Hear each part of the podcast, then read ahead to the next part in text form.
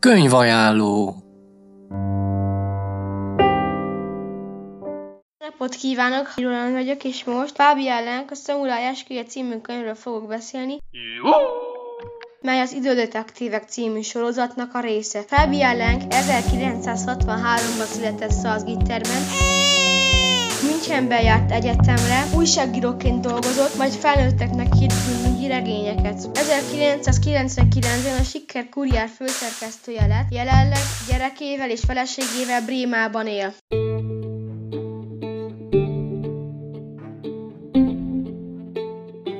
Idődetektívek című sorozat 32 részből áll, ebből 26-ot fordítottak le magyarra. Ez arról szól, hogy három barát és egy macska rejtélyes időgép segítségével mindenféle történelmi eseményhez utaznak vissza, és ott veszélyekkel teli lehetőségeket oldanak meg. Idődetektívek című sorozat mindegyik része valós történelmi eseményen alapul, műfaját tekintve krimi. A kedvenc részem ebből a sorozatból a Samurai esküje, ami a 14. rész. Ez 1700-ban Japánban játszódik, ahol a uralkodó a kutya évében született, és elrendelte, hogy az összes alatvalójának meg kell hajolnia, hogyha lát egy kóborló ebet. Valaki összeesküvésztő az uralkodó ellen, mivel az egy, egy este a király védelmezőjére, a szamurájokra ninják támadnak,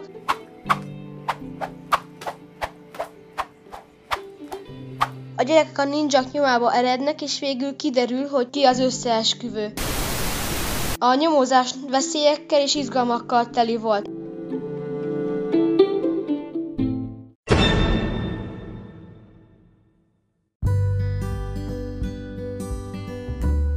Nekem azért tetszett ez a könyv, mivel fordulatos, izgalmas, az olvasó kíváncsiságát folyamatosan fenntartó regény. Azoknak ajánlom, akik öm, szeretik a történelmet.